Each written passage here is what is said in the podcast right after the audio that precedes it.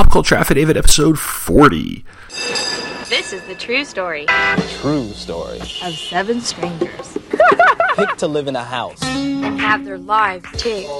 to find out what happens when people stop being polite. and start getting real. The real world. San Francisco.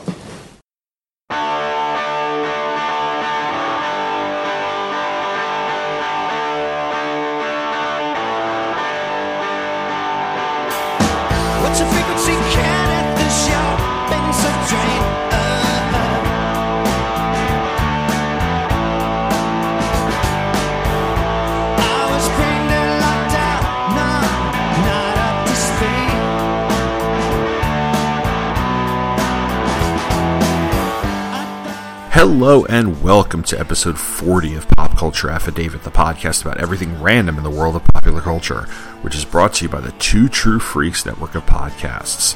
I'm your host, Tom Panarese, and this time out I am giving you the penultimate episode in my series of podcast episodes and blog posts called 1994, the most important year of the 90s. I covered television in my last episode, and for this one I've decided to stay in television because no look at 1994 in popular culture would be complete without a decent look at one of the most important television shows of the 90s. Well, at least as much for the youth of America, which is The Real World. Specifically, I'll be taking a look at the third season of The Real World, which back in 1994 was set in San Francisco and is easily one of the most memorable seasons of the long running reality show, or at least it was in its early years. If you're unfamiliar with the real world, I will explain the show's concept very briefly, and hopefully that will shed some light on why I insisted on covering it for an episode of the show, especially since it doesn't necessarily have the best reputation in television. And that's probably because the real world is more or less responsible for the launch of the modern concept of reality television. Oh, sure, there's no contests or prizes to win, that would come about through the real world sister show Road Rules. But the idea of several people on an unscripted show is pretty revolutionary for the time the show premiered, which was which was in 1992, and has been copied in one way or another throughout the last 22 years. So the idea here is exactly what you heard in the show opener. MTV would find seven complete strangers and have them move into a house in a random city and then live together, all the while having their lives taped. When the show launched its first season in 1992, it was set in New York.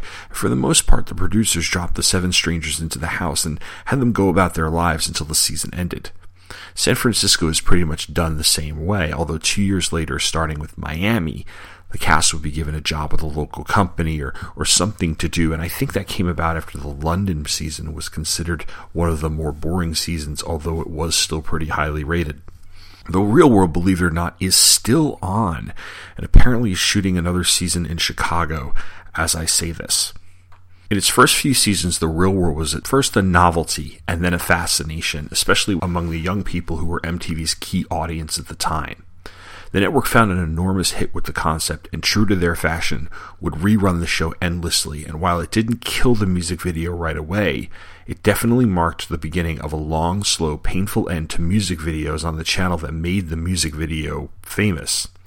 In the book I Want My MTV, nobody really has anything that horrible to say about the real world, but many of the people who were interviewed point to this moment, 1992, as a watershed, and seem to agree that this turn toward reality television, combined with music videos becoming more expensive and the production of music videos becoming more bureaucratic, doomed MTV as they knew it. They also seem to lament its passing, although they also seem to understand what's being said, well, in this funny little video that went around back in 2012 on a YouTube channel named Brian and Maria, a sketch called Ask a Network Head.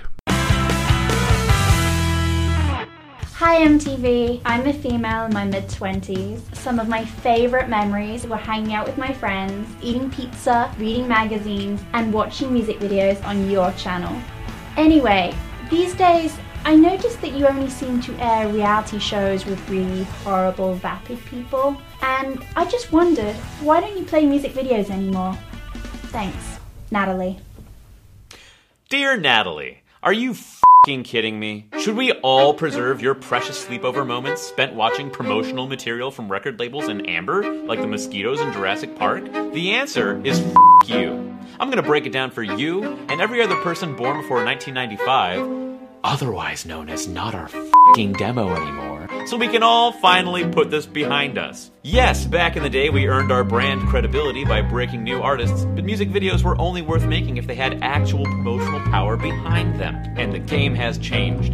Your generation, not the one before you, not the one after you, your generation decided to steal music, and music videos are more worthless than ever before. Puff Daddy used to be able to drive a speedboat through an explosion. At least that looked cool. Now you're lucky if you can make it through some dire piece of video without a character checking their hot new iPhone for three seconds at a concert. Surprise! That gaudy, blatant product shot is the only reason that video got funding in the first place.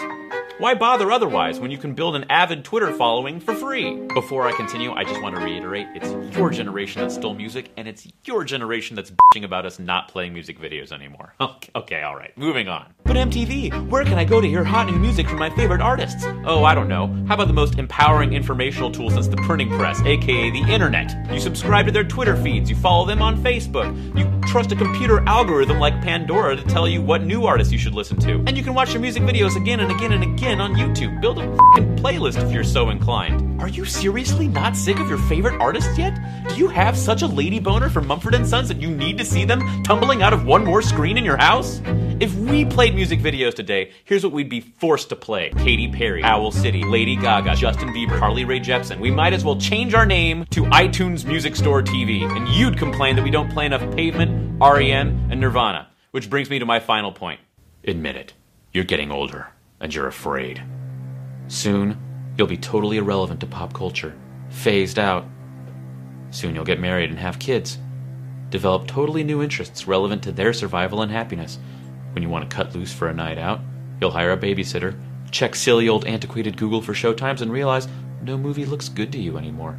Worst of all, your favorite artists will charge an arm and a leg for their comeback tour tickets, and they're going to look really old on stage. That is, if they don't already.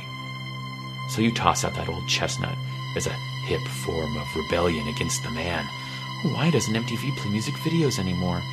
And here's the kicker that complaint is literally old enough to drive a car by now. Oh. And to answer your question about why we only air horrible reality shows about vapid people, because you watch that shit to feel superior. Go ask the mirror why you watch it. I don't give a shit. Now, if you'll excuse me, I have a check to write myself. Hi, is this the check office? I'd like to write a check to myself for like a whole shit ton of money. Excellent.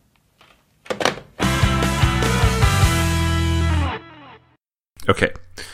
In the book that I was talking about, they're not as nasty as the guy in the video. Of course, that's satire, and it's and it's meant to be funny. It is pretty funny, and I'll, I'll post this video to the show notes.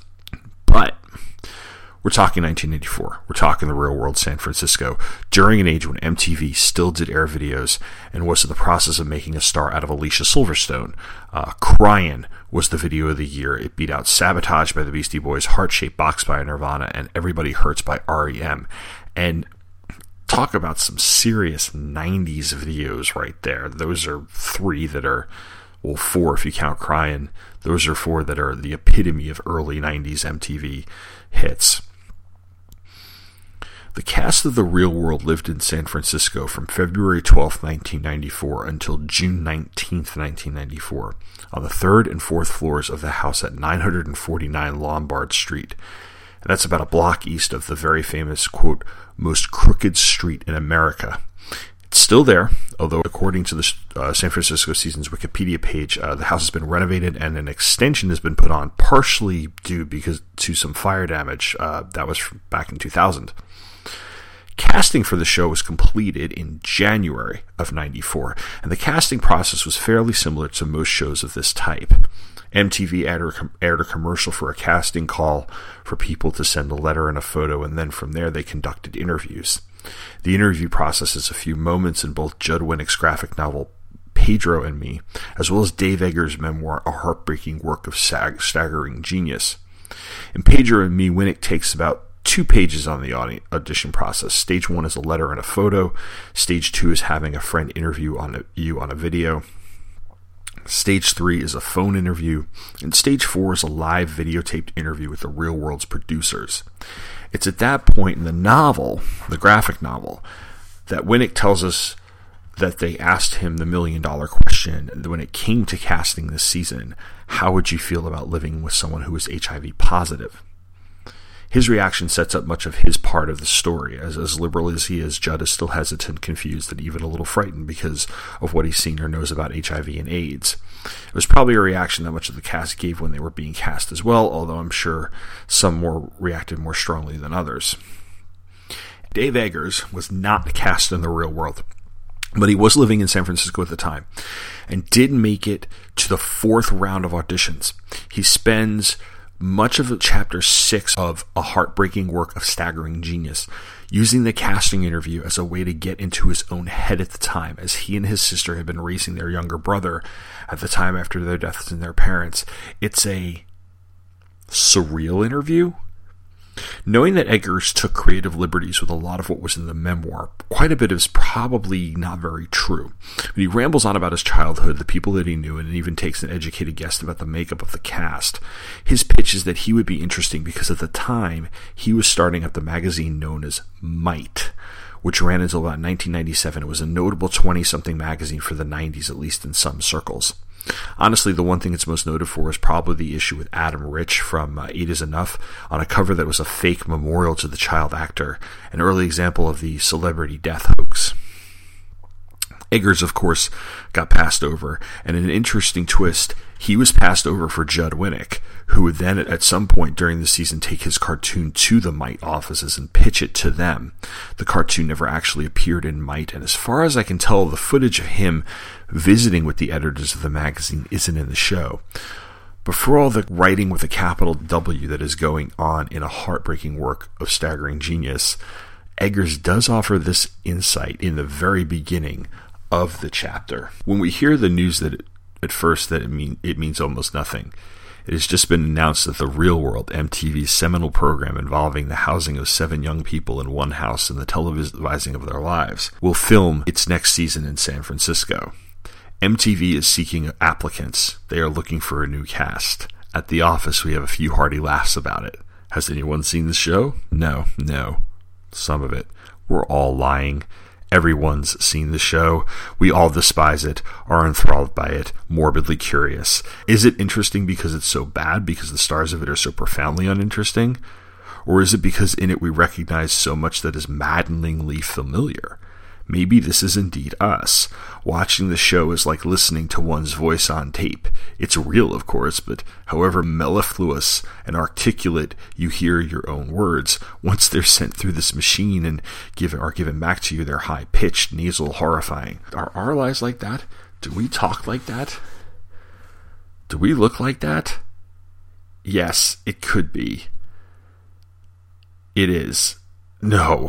The banality of our upper middle class lives, so gaudily stuck between the mindless drunk driving of high school, that was meant a metaphor only, and the death that is home moaning and family having, especially when packaged within a comfort zone of colorful couches and lava lamps and pool tables, wouldn't this make interesting television only for those whose lives are even more boring than those of the real world's cast? But it's impossible to ignore. So, who besides Judd Winick moves into the real world house in February of 1994? Who were the seven strangers? We'll find out after this. Star Trek, comic books, mythology, video games, toys, Star Wars. Just about any geeky topic you can think of could be covered on the Hammer Podcasts, presented by two true freaks. Come join me, Gene Hendricks, for whatever my disjointed mental processes can come up with. And be careful, or you might just learn something before we're done.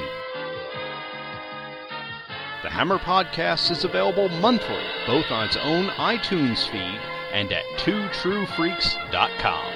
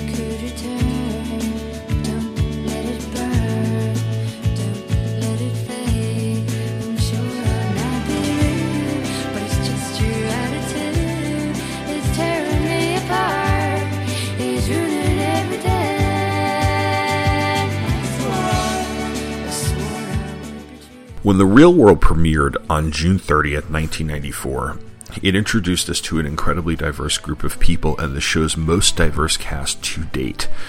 20 episodes aired from June until November 10th, 1994, and all 20 are actually available for streaming on MTV.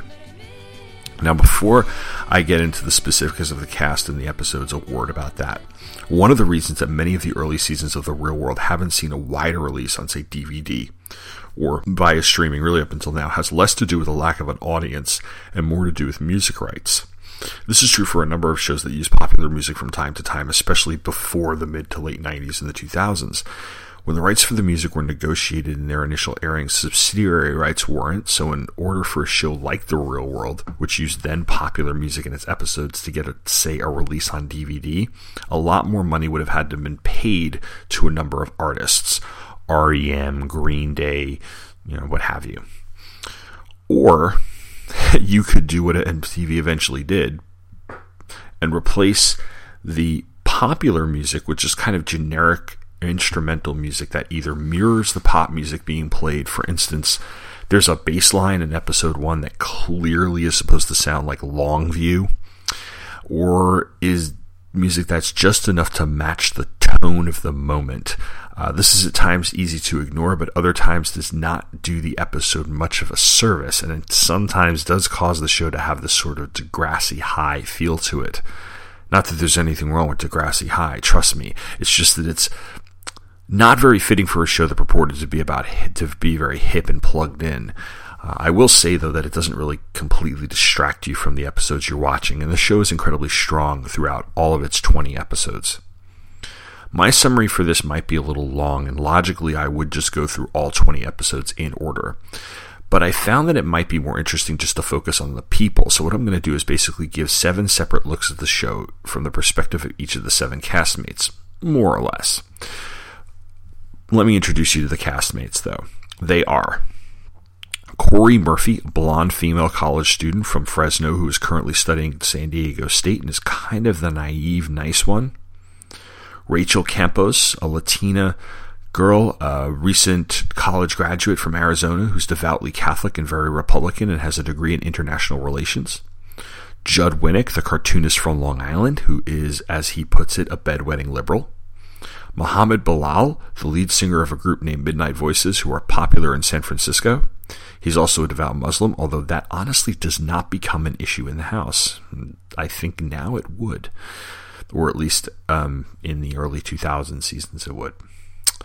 Anyway, Pam Ling, a third year medical student at the University of California, San Francisco, who, vi- who graduated Phi Beta Kappa from Harvard, has a her perfectionist streak and provides health care to the homeless as part of her medical work. And then there are the two most famous cast members, Pedro Zamora and David Puck Rainey. Puck is a bike messenger from San Francisco, and Paige is from Miami and is the HIV positive housemate that Judd and all the rest of the castmates were asked about in their casting interview. To the producer's credit, by the way, they didn't let the cast know who was HIV positive before they met Pedro. They allowed Pedro to take care of introducing that himself. Now, as far as the actual events of the season go, I'll start with Cory and Muhammad because they tend to get the least amount of screen time, especially Muhammad, who actually seems to basically disappear or fade into the background for quite a number of episodes in the latter half of the season. I'm pretty sure it's because other stories overshadowed what was going on in his life, but also because the key thing here is that there still was a season where the cast members were simply allowed to live their lives. Um, it wouldn't be a couple years until, as I mentioned, until Miami that the cast was given a group job or something to do, so they were basically all around each other a lot more.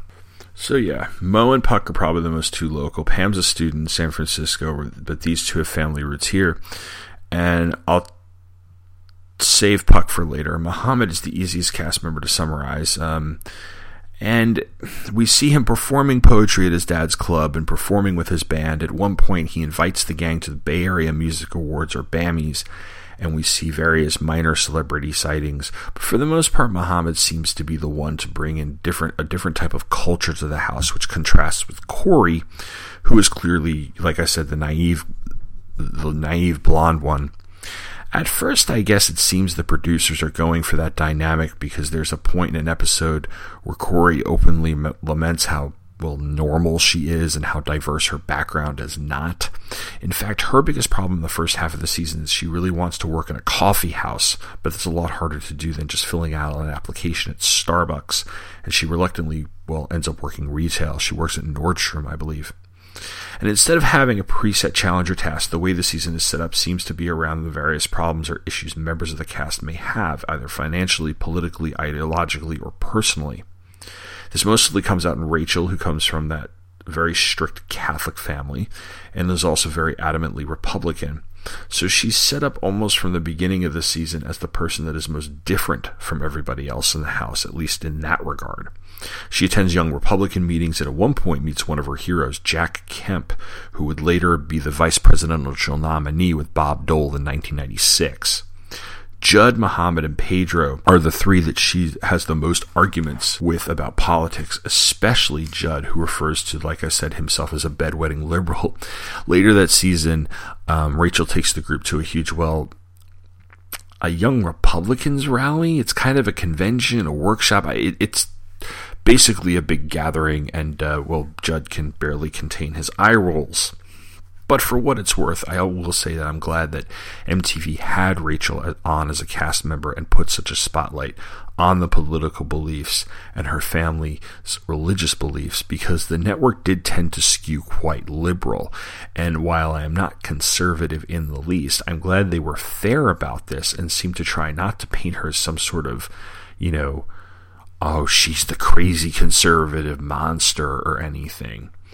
I'm sure the fact that she's an Hispanic woman helps, and furthermore, what this does is provide a nice time capsule.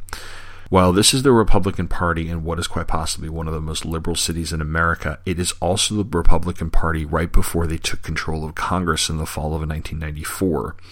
That's when Newt Gingrich would be uh, chosen the Speaker of the House, and where we would, well, what we know as the modern day Republican Party, or at least the GOP during the Bush years, kind of coalesced. So MTV is giving us a small snapshot here through Rachel's political ideology and her involvement in a very, very key time in the United States' modern political history, or at least current political history. But what's more important, or at least to me, is how Rachel is shown in her relationships to other people in the house, especially with Pedro. Later seasons would have cast members who were, who were incredibly standoffish when it came to their differences in politics or religion. But here you have a young woman who is at least trying to understand those around her and in turn hoping they will understand her. I think it comes from the fact that she's a very well educated woman as well. I'll get to Rachel's and Pedro's relationship in a bit, but instead use this opportunity to tr- transition to talking about Judd, who was that polar opposite of Rachel, who at that point was a struggling cartoonist. One of the funniest things through the first half of the season is the way he flirts with Rachel, and I can't say I don't blame him. She's very attractive. but a running thing through most of the season is that Judd is lonely and lovesick, which is funny considering that he and Pam are actually married now. Um, that, by the way, is one of the surprises of the season since I knew going in that they were married and I hadn't watched the show in like 20 years and I really hadn't watched the entire season uh, when I first saw it. I think I assumed that Judd and Pam fell in love while they were in the house. But the entire season, Pam is still in a long distance relationship with this guy named Chris, and she and Judd are just very good friends. In fact, Pam doesn't get much of a spotlight except for when we see her at work running a mobile health clinic for the homeless and checking up on Pedro from time to time, uh, even getting upset to the point of tears in an episode later in the season over her friend's declining health. Back to Judd. He gives us a really great look at what it is like to struggle in a creative industry. One of the first things we learn when we meet Judd is that he was a successful cartoonist when he was in college and he had a deal for a distribution of his strip, but after graduating, the deal fell through. So he's been more or less jobless since then. I mean, he picks up the occasional freelance job, but he's looking for a steady gig. And in the season's fifth episode, um, we see him basically hustling to make a name for himself. He goes on interview after interview and meeting after meeting uh, until he gets two bites. The San Francisco Examiner runs nuts and bolts starting in March of 1994 and has what seems like a good and he has what seems like a good meeting in Hollywood to talk. I think animation. Um, that portion I found funny because it reminded me of like when Animaniacs or The Simpsons would parody studio people. Um, the guy he talks to is so the Hollywood douche with the style, stylish clothes and the 90s ponytail. In fact, if you remember the scene in Chasing Amy where Brian O'Halloran and Matt Damon play the animation studio guys, it's totally, totally that.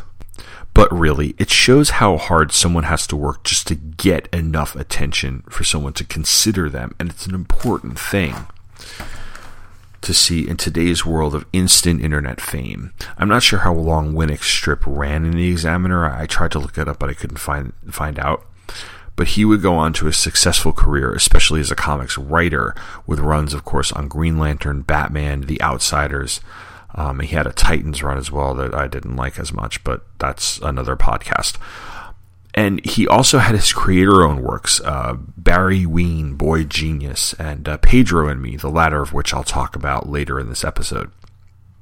Now, there are two cast members that I haven't talked about yet, and that is Pedro and Puck, who are definitely the most noteworthy cast members, but two who are incredibly, for two incredibly different reasons. Pedro, uh, Pedro, like I said, uh, was the elephant in the room. MTV had chosen him knowing that he was both openly gay and that he had AIDS, two things that defined his life and his career at that point. Pedro was an AIDS educator and an activist, and as much of his storyline centers around showing what he did, which was teaching students about the disease and campaigning for awareness. There are moments where he seems like a walking PSA, of course, and it seems that MTV is forcing all this down our, the audience's throat. But the more you see Pedro, the more you realize that it wasn't so much MTV as it was him. He felt it was important for him to use his time almost as a platform. Furthermore, we see him meet and fall in love with Sean Sasser, who become his partner by the season's end. But in the first episode, it was, well, someone in the house has AIDS, and none of you know who it is, and we're going to let it all come out organically. To the cast's credit, it goes without off without a ton of melodrama. Yeah, there's hesitation. Rachel's doesn't really want to talk to him. Judd's a little bit conflicted, but there's no screaming match. Rachel and Pedro, whom the uninitiated and ignorant would assume be the most likely to get along because, you know, they're both Hispanic, um, they actually have a huge clash of ideology because of her Catholicism and conservatism and his being openly gay. And honestly, what I like about this and what I like about Pedro and Rachel is that while there is tension and that is often expressed in avoidance and yes, even a little bit of argument, the two of them have enough maturity and respect for one another to come to an understanding about one another. By season's end, there is a real growth that you often don't get from the cast members in later seasons. And then there's Puck. Puck is basically a walking id. and Puck makes no apologies for the fact that Puck is basically a walking id. He's obnoxious, he's outspoken, and by the midpoint of the season, he's openly hostile toward Pedro, whom he doesn't get along with almost from the very beginning. And it's hard to tell if his not liking Pedro is because of homophobia or racism, or just because he's just he's just an immature prick. Pedro doesn't like him either. I mean, on a basic level, that's because they are a Felix and Oscar type of duo. Pedro's neat and tiny, Puck's a slob. This famously shows itself in the peanut butter incident, which is a moment where Puck literally takes his dirty fingers and puts them in a jar of Pedro's peanut butter and then eats the peanut butter off his fingers. I mean, it might have been in the house as peanut butter, but basically he did it in the peanut butter. He scoops them up and he eats it, and it's just a, it's disgusting, and b, it royally pisses off Pedro. It's one of the most famous moments from the season, and when I watched it, I took two things away from it. First, first, it's gross, and I don't care what your personal feelings are about anyone or in the house or whatever. It's gross. Second, I actually thought this occurred later in the season for whatever reason, maybe it's a hazy memory, which is most likely, I thought that this was the last straw when it came to Puck's eviction, and it turns out it's more like the first one. Going all through that has actually led us up to that moment, which takes place in episodes 10 and 11 of, of the 20 episodes. This is the the eviction of Puck from the house, and and the the lead up to that is is in episode 8. Pedro shows signs of being sick, and Puck doesn't really seem to help matters as he's openly rude and even goes as far as to mock Pedro's you know activism and his work. This escalates in the next episode to where Puck is openly hosp- hostile toward Pedro, and Pedro deals with it by isolating himself from the rest of his housemates. It's then where we begin to see that Puck isn't just getting on Pedro's nerves, he's really getting on everyone's nerves. He and Rachel openly argue mainly because Puck's dating a woman named Tori, and she begins seeing a guy, and Rachel sees this guy named Damien, and it brings us the obvious attraction they have toward one another that something might have been happening or could have happened, and they're kind of jealous. There's a situation where Puck's hocking the phone in the house, which in 1994 was a much more egregious offense than it is now. And he's obnoxious toward Cory when she has car trouble. So at one point, they all the rest of them go to Muhammad's birthday party at a restaurant, and they spend most of the night bitching about Puck. And it kind of puts a big cloud over the night, and they decide, well, we've got to do something about this. Interestingly enough, the eviction episode does not begin with, we're kicking you out. The conversation that takes place starts with simply confronting Puck about his attitude and his just the way he is around them. But it gets heated, and Pedro is the one who basically gives the ultimatum of either he goes or I go and storms off. It's then where Puck confronts the rest of the cast, and then Pedro comes back apologizing for his behavior, and both of them eventually leave, agree to leave the house and leave the rest of the roommates on their own to decide what's going to happen. Judd, incidentally, is the one who brings up the eviction, and Cory tries to kind of defend Puck, but ultimately they decide to evict him. Can you hear me all right? Yes. We're all here. We're all here. Everybody's there. Yes. It's, it was too big uh, an issue to tell someone over the phone. It was ending a relationship of sorts. You just don't do that. You have enough respect to do it in person. But we also had to do it that night. It wasn't something that we could sleep on, and more importantly, I didn't want anyone to, well, to hedge. Puck, as you asked me before, and you wanted to know, do we want you to move out of the house? And the question, the answer is yes. We made a decision as a house that we would like you to move out. And that's great. You wanted me to come all the way back over there so you could tell me I was out of the house. We wanted to tell you to your face. Face. We didn't want to tell you on a machine. Well, I think you're all really petty for this whole thing. That's what I think. This is something we've all decided, dude. Oh, you think of how I feel? Puck, I thought about how you felt. You guys don't feel bad? Of course we Come do. home, Puck. Come here and talk to us. So I can get on some more, Cory? Puck, so we can talk to you face to face. This is ridiculous. This is too hard to talk like this. I haven't done anything to get kicked out of the house. Puck, you, you said that you wouldn't compromise. You guys just dictate what happens to me. But the thing is, is that you were trying to dictate what was going to happen to all of us, and when we asked you not to do that anymore, you refused, and now you're feeling like we feel, and you don't like it. Buck, buck, buck. No, I'm not pecking, Puck. I'm being honest with you. Hey, I honestly care about each and every one of you, okay? Puck, come home. I don't know, it seems like I really, um, I should, but I don't feel comfortable doing it. Okay. I kind of left on my own accord, you know? And I love you guys to death. You're the, Puck, I love you too. I do. you are the cutest, man. And I guess I'll be seeing you when I'm packing up my stuff. Bye, dude.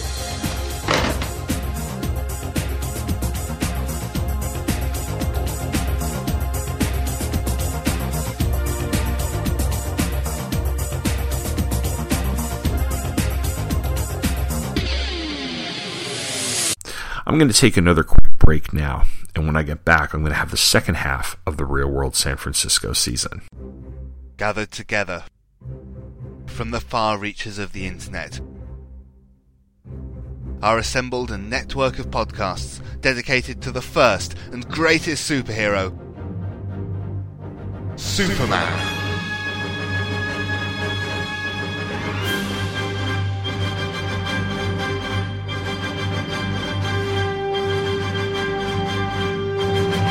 The Superman Podcast Network is dedicated to covering all aspects of the Superman legend, featuring Superman and Batman. Golden Age Superman. The Superman Fan Podcast. The DC Comics Presents show. From Crisis to Crisis, a Superman podcast. It's Superman, the Schuster Herald Podcast. The Kara Zerald Podcast. Superman Forever Radio. Superman Lives. Up, Up, and Away. Cadmus to Crisis, a Superboy podcast. The Amateur Steel, a John Henry Irons podcast. The world's best podcast. And Radio Kale from SupermanHomepage.com. Join hosts Michael Bradley, John Wilson, Billy Hogan, Charlie Niemeyer, Russell Brad, Jeffrey Taylor, Michael Bailey, Scott Gardner, Sam Rizzo, Danny Sabb, Bob Fisher, Prismo, Mario Benessi, Drew Wintermeyer, David Byer, Matthew Epps. I'm Isaac. I'm Adam. Dave Eunice, and co host Scotty V. at supermanpodcastnetwork.com.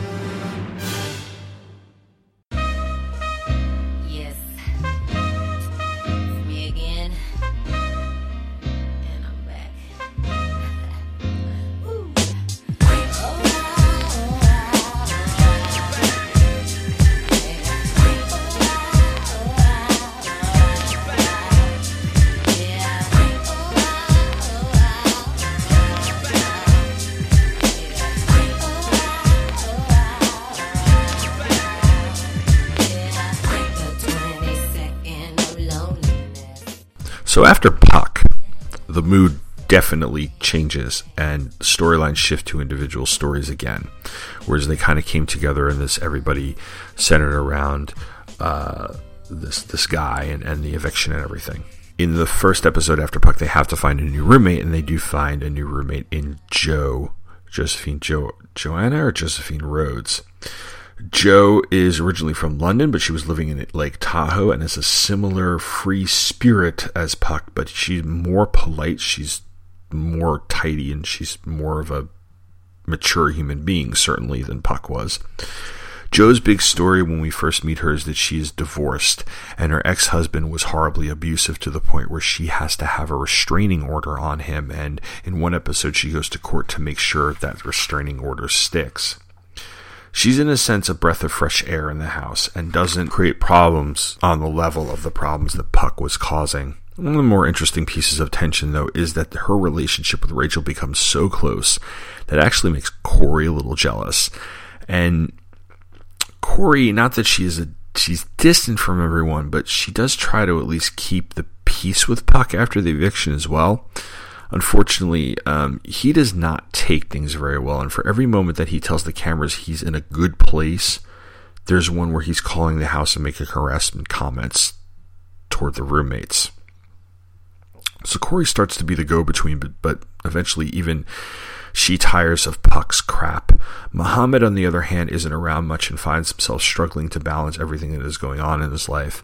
He, at one point, breaks up with his girlfriend Stephanie and almost immediately regrets it and tries to throw himself into his own work, which is pretty successful, but the only problem is that he's not around very much. And We actually don't really see him very much in the second half of the season. Pam and Judd continue to go along with their lives, jobs, and relationships. Judd's romantic life, or lack thereof, is a bit of a comedic subplot, especially when the producers give them a trip to Hawaii and he gets a little jealous when the girls flirt with their diving instructors. The Hawaii trip is a fun little detour, and aside from Joe regurgitating some pork she accidentally ate because she's a vegan, she didn't realize there was pork in what she was eating, uh, there's really no drama on the trip. I'd say if there's a difference between the second half of the season and the first half of the season, is the second half of the season mean, seems more upbeat and there is more of a focus on the relationships between the housemates than before Puck. Whereas before that, there was a lot of job focus. I mean, not to say that there wasn't any focus on how they got along, but it seemed. Uh, the second half seems more focused on the relationship between Cory and Rachel and Rachel and Joe, and how by the end of the season, some of them have more of an understanding of one another than they originally did. Whereas the first half of the season seems very okay, here's my ideology, here's my job, here's what I'm trying to do with myself, and how we're kind of getting along, but we're not. And then Puck kind of threw the whole monkey wrench into everything. For instance, here's a good example in season in episode 18, which is the first post Hawaii episode. Um, that's when Rachel takes Judd to that GOP conference, and Judd does the epic eye rolls. But to everyone's credit, it's handled more maturely than you'd see nowadays. I mean, nobody changes their views or anything like that. But it's not like they spend the rest of the season not talking to one another. In fact, they they've grown close and respectful of one another to the point at this point in the season where if there's any tension in the house, it's because they're just getting on each other's nerves the way roommates get in, on each other's nerves.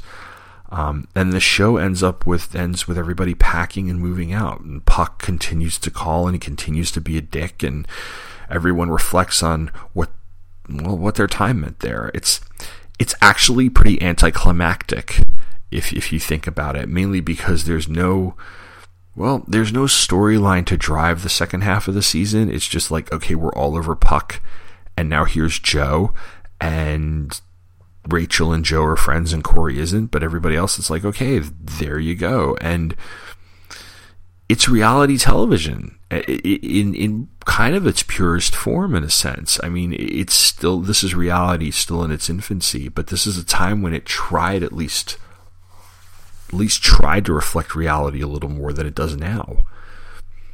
After the season concluded, and in the years that followed, the real world San Francisco, though, um, and the reason I'm covering it for this podcast had two lasting legacies that are very, very important to both um, culture and, and television itself.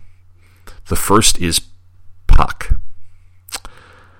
Puck made appearances on reunions where he was rude to other cast members and generally stirred up shit, and was also on at least one challenge season, and he had been in various legal troubles since his time in the show. But the reason he is important is not because he's Puck, but it's because of what he is rather than who he is. Puck is essentially the first true reality show asshole. He came into the house being self righteous, stirred up conflict, got thrown out by a group of people who didn't want to put up with his crap, and refused to go away after that was over. This is mainly due to the fact that, uh, at least from what we saw on the show, Puck was an incredibly immature person and someone who obviously was not self aware in any way, shape, or form. He's not a villain in the way you would see villains on competition reality shows such as Survivor, for instance. But Puck is one of the first self absorbed assholes on reality television, the type who has no qualms about putting himself in the spotlight, especially since that spotlight will validate his ego and feed his bullshit. As much as MTV, Bravo, TLC, E, or any other network is guilty for exploiting that, the audience, of course, is just as guilty for, well, as the sketch I played at the beginning of the episode says, eating that shit up because it makes us feel better about ourselves. Honestly, as much as Puck would like to think that Puck is the only thing of note in that season. He's not. And if he were, he would be a trivia question or a footnote.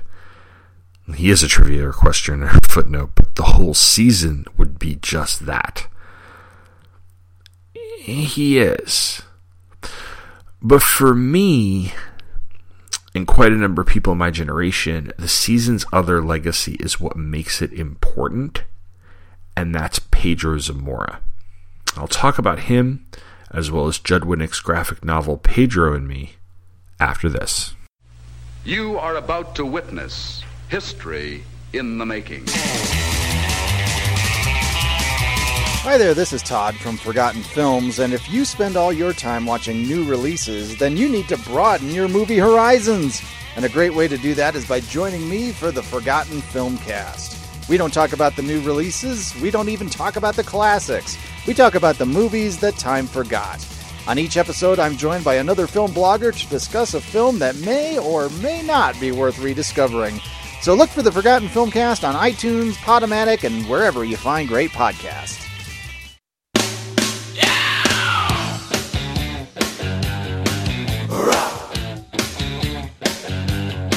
I've got a new age girl.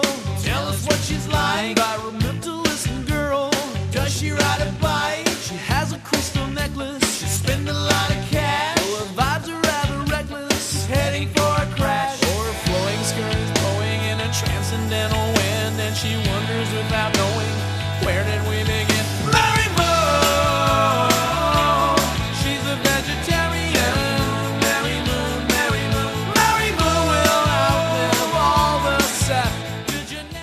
2000, Judd Winick wrote, drew, and published Pedro and Me Friendship, Loss, and What I Learned.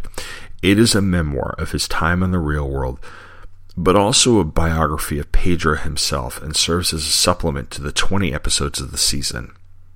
I'll get to the graphic novel in a bit, but I wanted to start with what we saw of Pedro Zamora on the actual series. There are three things that are the focus when the real world puts the spot on Pedro.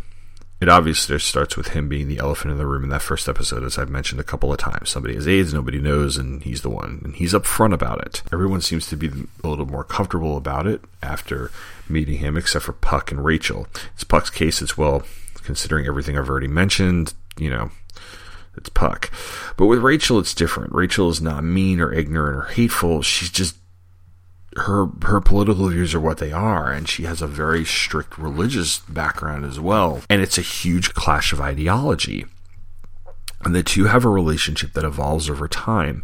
Part of this has to do with Rachel's desire to think, feel, and do things for herself instead of acting explicitly how her parents expect. But part of it also has to do with an obvious attempt at being made at humanizing both of them. This leads to the second thing. Pedro is not a caricature or stereotype of any kind. One of the more important things that MTV did over this season is show someone who was living with and not dying of AIDS. It's important to make the distinction too, because up until that point, the prevailing image of someone with AIDS was one of the was that of the AIDS victim, uh, whom Winick actually describes at one point in Pedro and Me as like something out of Auschwitz, humanizing the disease and showing someone going through it and going through a normal life without relying on the very special episode trope was both important and groundbreaking as was depicting a homosexual in a relationship in a way that was just as straightforward as any other relationship on the show. There was very little about the relationship between Pedro and Sean Sasser that screamed gay, gay, gay all the time. And at the end of the season, they got married. Episode 19 is all about their relationship and it ends with Pedro and Sean having a commitment ceremony in the house surrounded by the family and by their family and friends.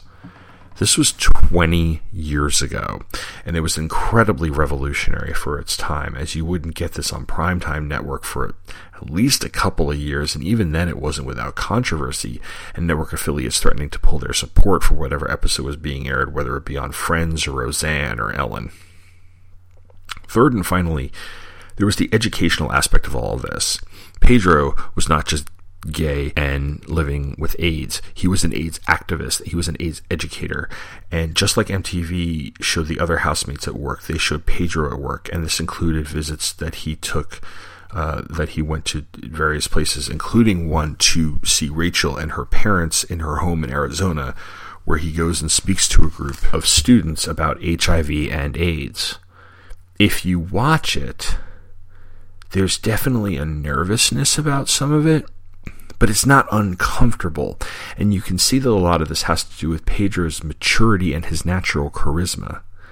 There are moments where Pedro's activism and passion does threaten to overshadow everything, and he seems a little forceful. But he never becomes sanctimonious, and he never becomes a self righteous prick. In fact, that's more or less what leads off Pedro and me. Winick opens with a two page spread of various random people and then shots of him talking to them. And it's basically all about how he's recognized and been on the show and how the conversation often turns to Pedro. I hate to bother you. Excuse me, can I ask you something? This may seem like a stupid question. Do I know you? Do you go to UCLA? Where do I know you from? Were you on MTV? Are you on that show? You were on MTV, right? What's that show? Real people. No, you're on the real world, right? Holy shit, you're from the real world. I watched every single episode. You're Judd, the cartoonist guy. Oh my god, I know you. Are you still with Pam? Can I have your autograph? I just wanted to say hi. You look taller on TV. You guys are really cool. I was thinking of doing that. How'd you get on that show? Is it all true? I loved Pedro. I thought Pedro was amazing. I have a good friend with HIV. His story was so moving. My uncle has AIDS. I lost my brother. The show brought it all back. It meant so much to see people talking about it. Were you nervous living with him? I've never known anyone with AIDS. I wish I'd met him. Was it hard? I mean, when he got sick? You two seem like real good friends. It was so sad when he died. Almost every day of my life for the past six years, I meet strangers who know who I am. You get used to it. I was a cast member of The Real World 3 San Francisco, the third season of MTV's documentary soap opera that takes seven strangers and puts them up in a house for six months and films them for 24 hours a day. No scripts, no direction. As long as we were awake, we were filmed. The footage was edited down to 20 episodes, each 22 minutes 30 seconds, and set to pop music. Some folks question its authenticity. Is the real world really real? It's a valid question. Can people truly be themselves when they are aware that all their actions are being filmed? But I believe anyone who has watched The Real World San Francisco would agree that our experience was very genuine, very honest, and yes, very real. My fellow cast member and roommate was a young man named Pedro Zamora. Prior to The Real World, Pedro was nationally recognized, a nationally recognized AIDS educator and activist. And by appearing on the show, he gave the world a chance to listen to him and see him live. He became an international face of AIDS. That face was one of strength, compassion, and sensitivity. But for me, he was a friend. He bookends the novel with a conversation that he has with a cab driver who's very spiritual and talks about bringing light out of darkness. He then goes into his own background and beliefs and leads up to how he was chosen and to be on the show and how he actually was more fearful than he wanted to admit about living with someone who had AIDS. We then get Pedro's biography. Pedro grew up poor in Cuba and eventually got on a boat and fled to con- the country to Miami. His mother died when he was 11, and a few years later he begins dating men. And only when he when he begins dating men, he eventually does come out to his father, and his father is very very supportive. Unfortunately, Pedro knows nothing about safe sex and very, very little about AIDS except for the stigma that, that the disease carries because this takes place when awareness about AIDS was still in its infancy. And when the school has a blood drive, his high school has a blood drive, he gets news from the Red Cross that his blood is reactive. In other words, he could have AIDS. In November of 1989, he finally gets tested and he tests positive. He goes through essentially a grieving process. We see some of the first times the virus has an effect on him, which is when he gets a horrid case of shingles. Then he begins to work for Body Positive, an AIDS resource group in Miami, and his speaking career begins.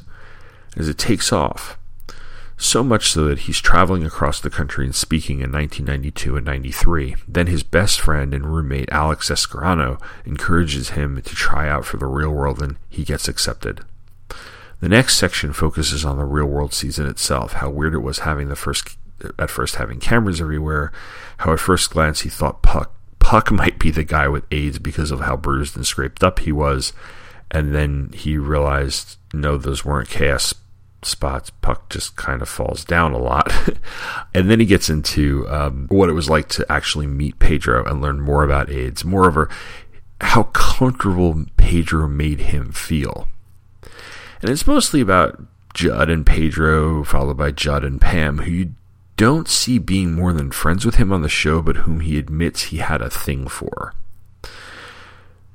More than on the show, um, which did have moments that focused on Pedro's health, Winick spends time on how Pedro was, well, not not cavalier about his condition per se, but didn't want it to be the sole focus of his time in the house and on the show.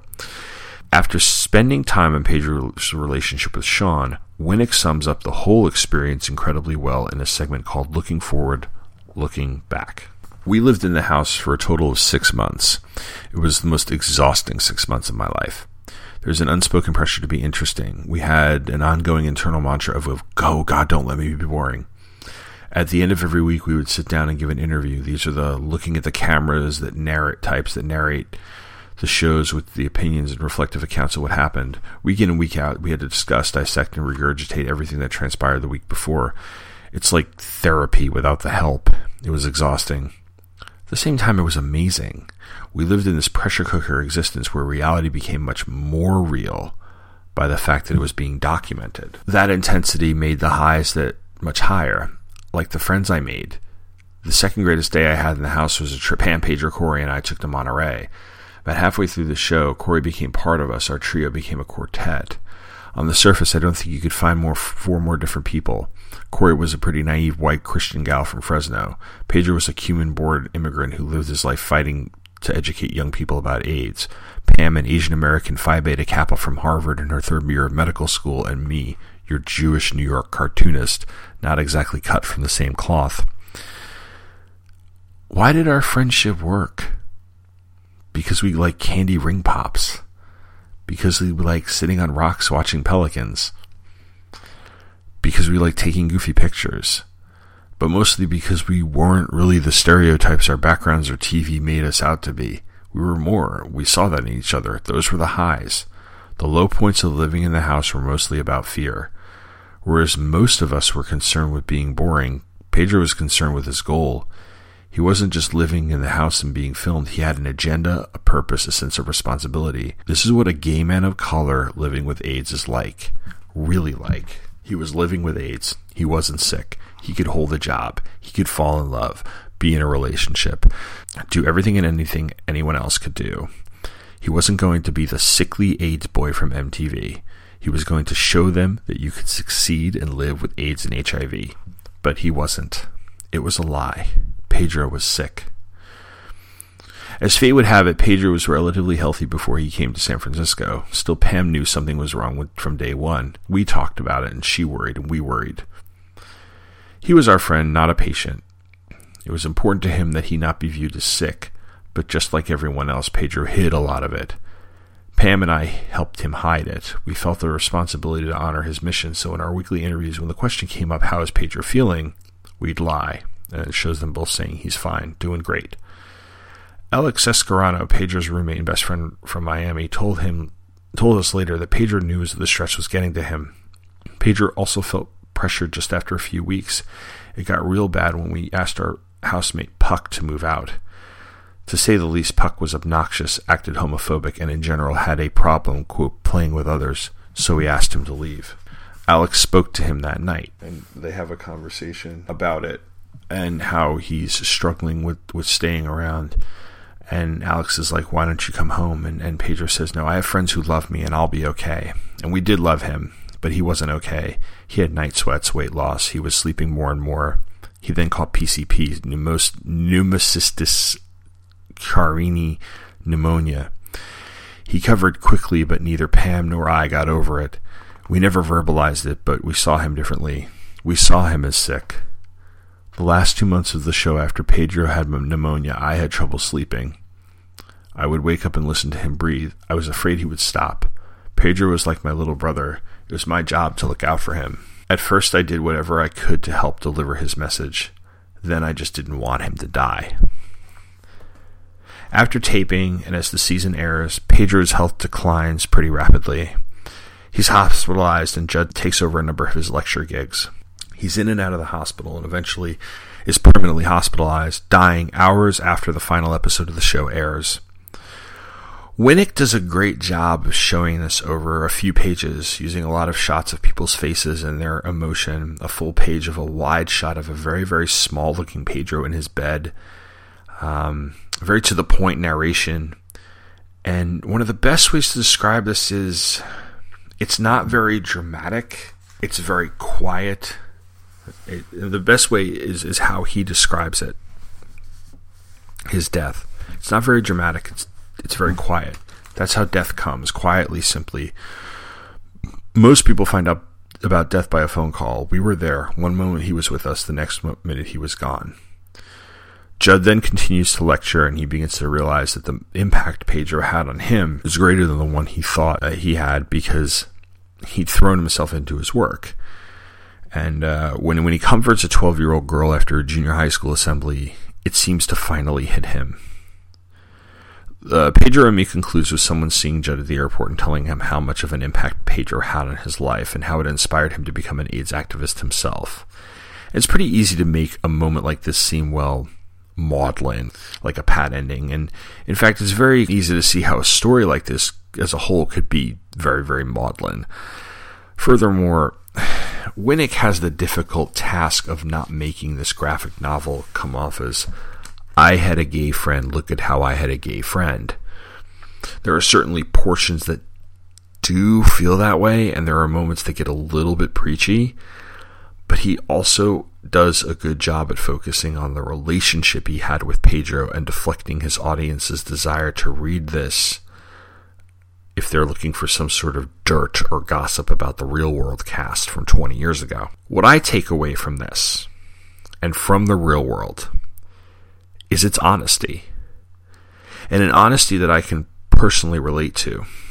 I was 17 years old in 1994, and while I had a decent knowledge of AIDS, it wasn't something I was completely familiar with. Furthermore, I wasn't completely comfortable with homosexuals either, and really would not be for at least a few more years. I wasn't gay bashing and, and you know, outwardly yelling epithets at anybody knew who was gay if I knew anybody but I definitely had the sort of homophobia that I think a number of people my age would have had an uneasiness that comes from ignorance, inexperience, and most of all, immaturity.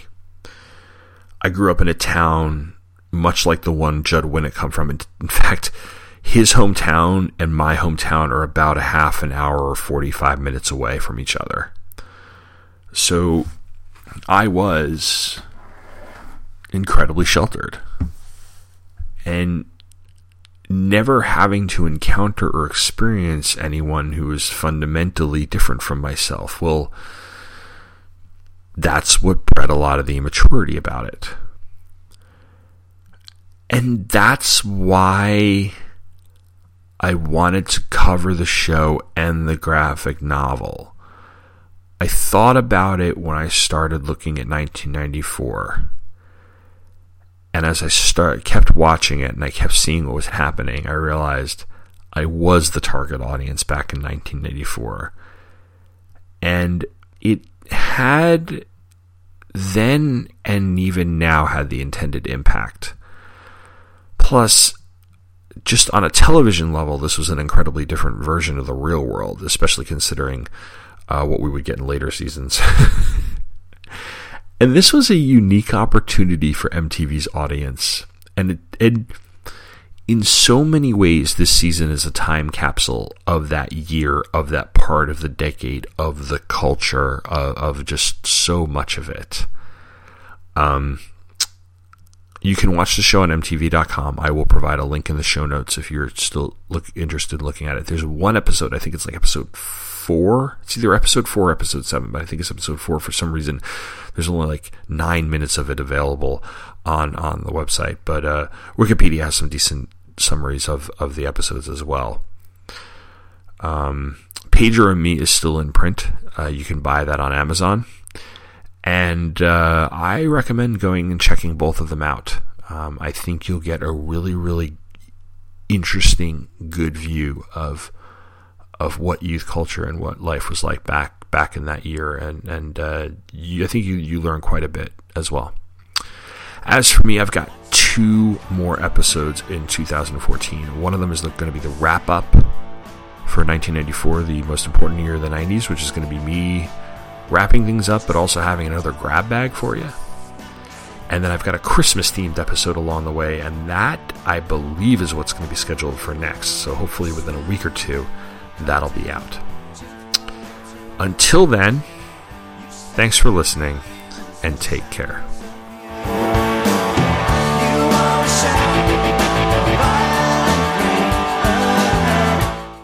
You have reached the end of another episode of Pop Culture Affidavit.